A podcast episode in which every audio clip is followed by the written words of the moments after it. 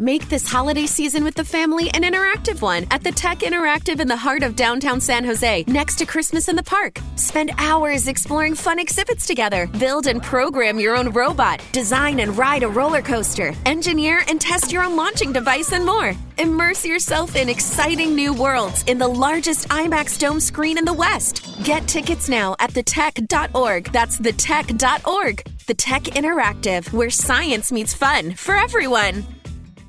Jumpstart your savings with Commonwealth Central Credit Union. We'll even help you get started by giving you $200 when you open our high yield GTKY savings account. Whether you want to build emergency savings, save for a big purchase, or put money aside for a special event, we're here to help you reach your financial goals. Jumpstart your savings with $200 from Commonwealth. Visit wealthcu.org and enter promo code JUMPSTART. Federally insured by NCUA. Certain restrictions apply. Visit website for complete details. Get ye women and ye men, in Tommy John each day. Remember, it's the perfect gift to give this holiday. With over 18 million pairs sold to good boys and girls just like you, Tommy John is rearing in this softness season with a gift to those who made my nice list. You deserve a special gift of Tommy John underwear and loungewear. One people all throughout the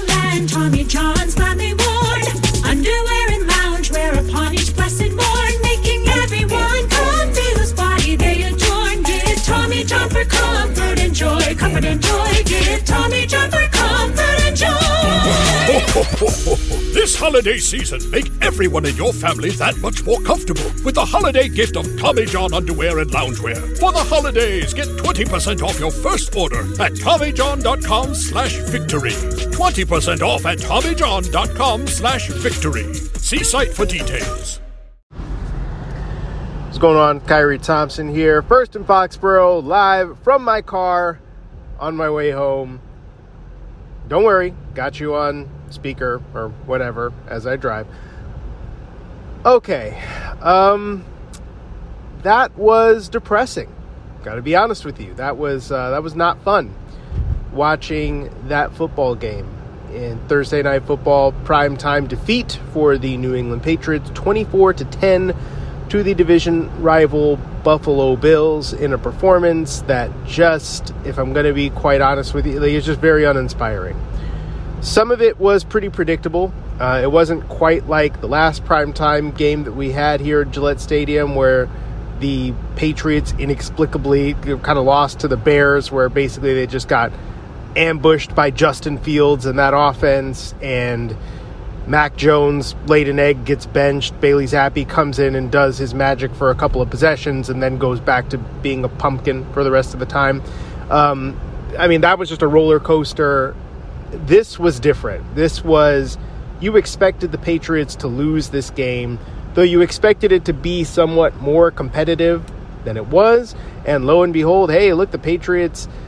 the, the Patriots actually, you know, made the uh, Bills punt this time. So hey, that that's good, right?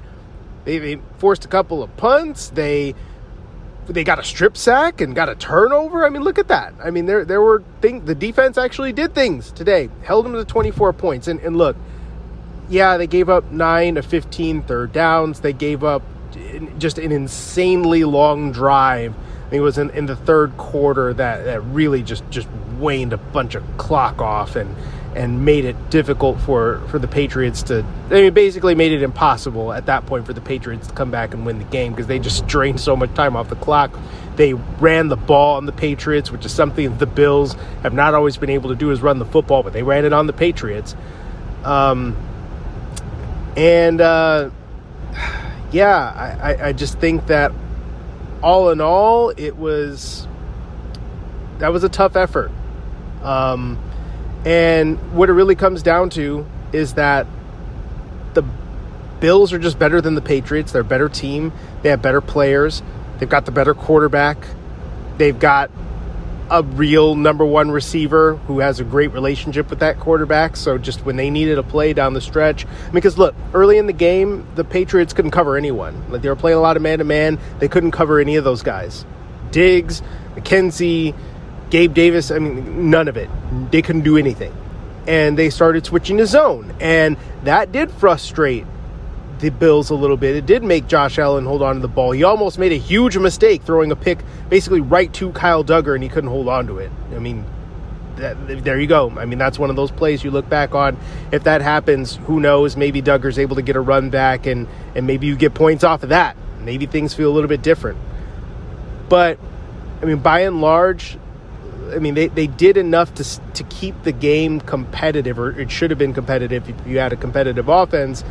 But when it came down to it, Superman made plays that you couldn't stop, and him and Diggs just dialed up the timing and and just the, the chemistry that they have, and the Patriots couldn't stop it in crunch time. And that is what it is. You expected that to happen. It wasn't even as bad as you thought it was going to be, if we're going to be completely honest. But man, the offense, the offense is, every bit as bad, if not worse, than I think some of us thought that it could be. I was one of those people. I'm, I'm gonna own it. I'm, I was one of those people that I thought give it a little bit of time, and they might not be as bad as you expect, or at least the coaching won't be as bad as you expect. And by the end of the year, maybe eh, we're not going to be talking about this quite as much. And I think what we found is there were points during the season where, I mean, Bailey Zappe's in the game and the offense is, is kind of performing well, and, and, and they had a couple of, of weeks where it's like, okay, look, things are things are sort of looking up. And obviously, they had the Vikings game, and you thought to yourself, look at that, that's an example of what this offense can do. There have been signs that this offense doesn't have to be horribly inept. But the fact of the matter is that the Patriots just repeatedly run the same passing concepts over and over and over again. And this week they were running the same boring, slow developing screens over and over and over again. And they just don't have anything unique for opposing defenses to be worried about. And they don't have just supermen on their side of the ball. Mac Jones gets pressured. Look, and this isn't even something to hate Mac Jones for. I mean, seeing a lot of people kind of poo pooing Mac Jones because he's not Josh Allen. Look, there there are like there's one Josh Allen in this league, and maybe two or three other players that could have even potentially made the pressure that they were under eh, to, to make that offense look competent under those circumstances. Because the offense was back to being bad today. I mean, you had pressure coming straight up, right in A gap, B gap into Mac Jones's face.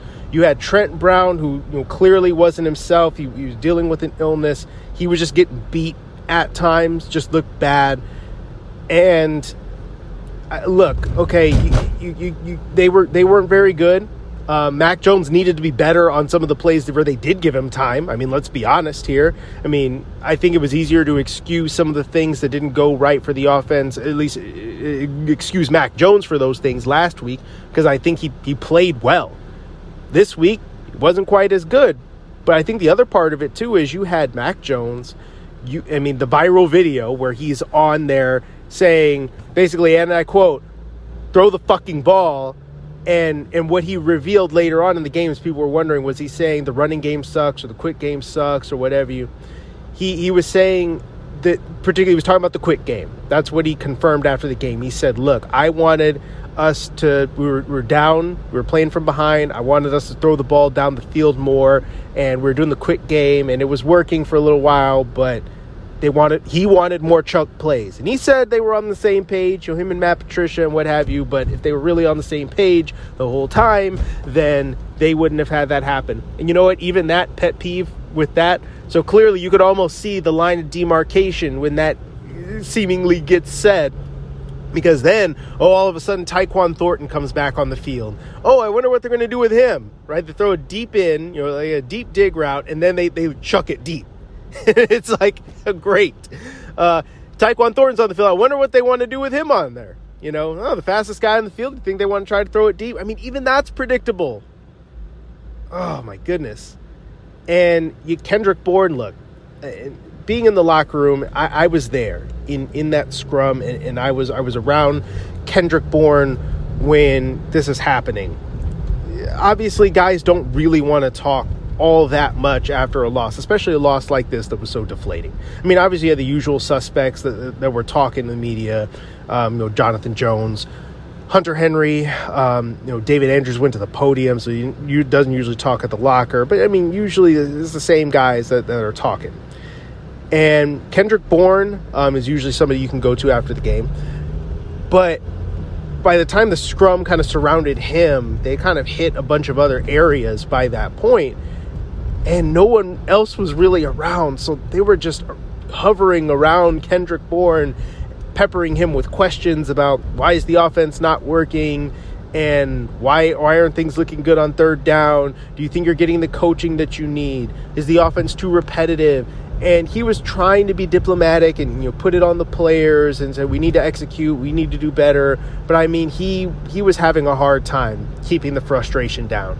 In particular, I mean he couldn't kind of let slip that he's like, look, we need to get the ball downfield more and but at the same time, we were not giving Mac enough time to do it. He's running around. he's like, no disrespect to the line, but we got to do better, right? Like we're not giving en- enough time to get the ball down the field. We've got these plays and we're drawing them up, and they're not working, or we have certain plays and we can't get to them because they're not being executed, or, or you know the situation isn't working.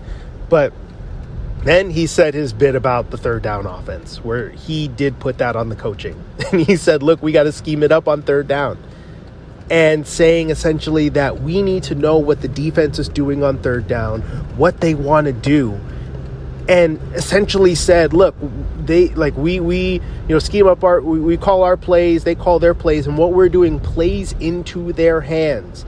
He is calling out the the offensive coaching staff and basically saying we don't know how to adjust to other te- other defenses and attack other defenses on third down.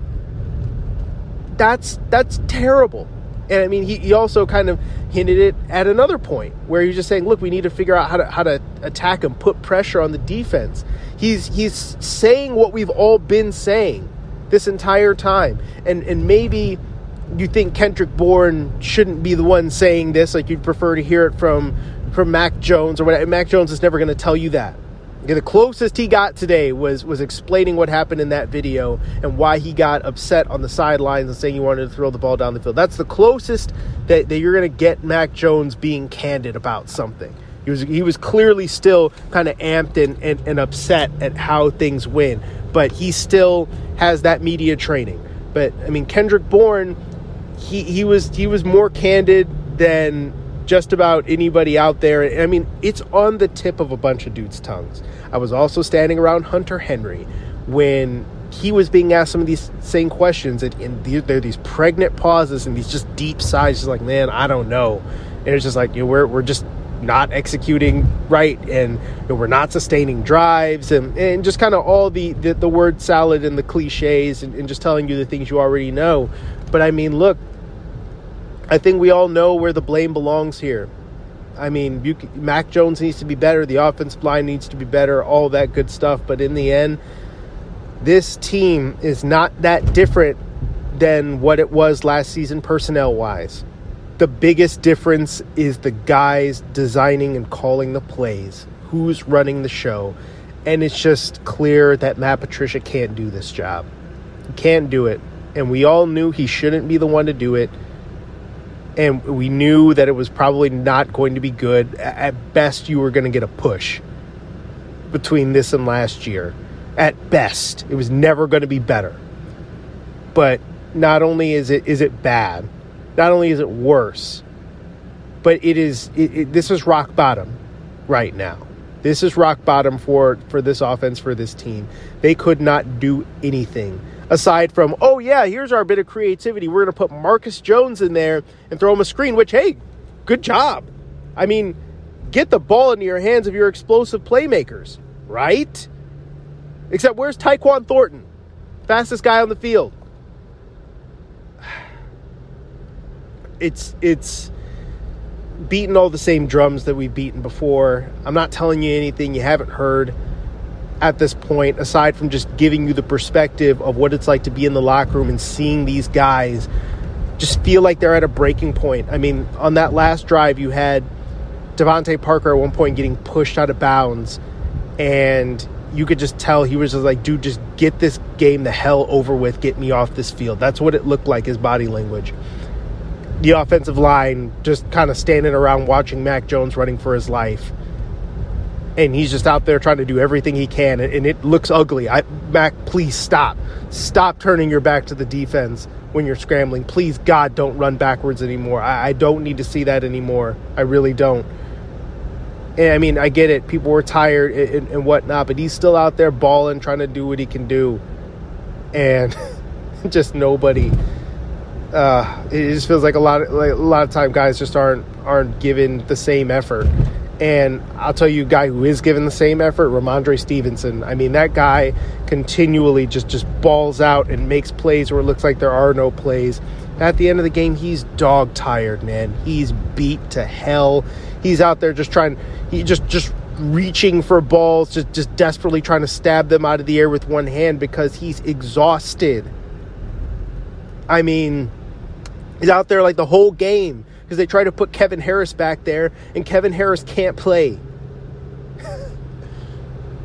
this is it's ugly to watch, and look, there there there there's plenty of reason to look at what's happening right now. They're six and six, and say, look, the, the season's not over. Yeah, sure, the season's not over yet. It's true you can you can beat the Cardinals because the Cardinals are bad. You can beat the Raiders. The Raiders are bad.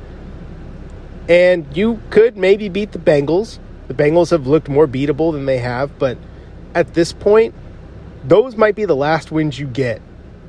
Because even though you got Miami coming to Foxborough at the end of December, I don't know what, what you think you're going to do with them. I really don't. Um, I mean, they're and then and then the Bills. You you got to go to Buffalo next. I mean, yeah, you're not going to beat that team there. It's not going to happen. Um, at, at this point, seeing what I'm seeing right here, I mean, the defense was out there for almost 40 minutes. The fact that they only gave up 24 points is honestly a minor miracle. If, if this same scenario ends up happening in Buffalo, or rather in in Orchard in Orchard Park, I should say, uh, it's not technically in Buffalo, Orchard Park. If that if that happen if that happens down there, then you're going to have another situation where you might not force them to punt. So I'm really not looking forward to rewatching this game and seeing all of these things all over again. But I do it so you don't have to. And I complain about it, um, you know, to, to feed your your emptiness as Patriots fans, um, you know, and, and, and help give voice to all of your uh, wrath and vitriol and how bad uh, Matt Patricia is as a play caller and why why did Bill Belichick think this was a good idea? Why is he failing a second year quarterback and all that good stuff? All right, that's all I got for this one. Khari Thompson, First in Foxborough. Make sure you download, subscribe, listen on the free Odyssey app, wherever you get your podcasts. Till next time.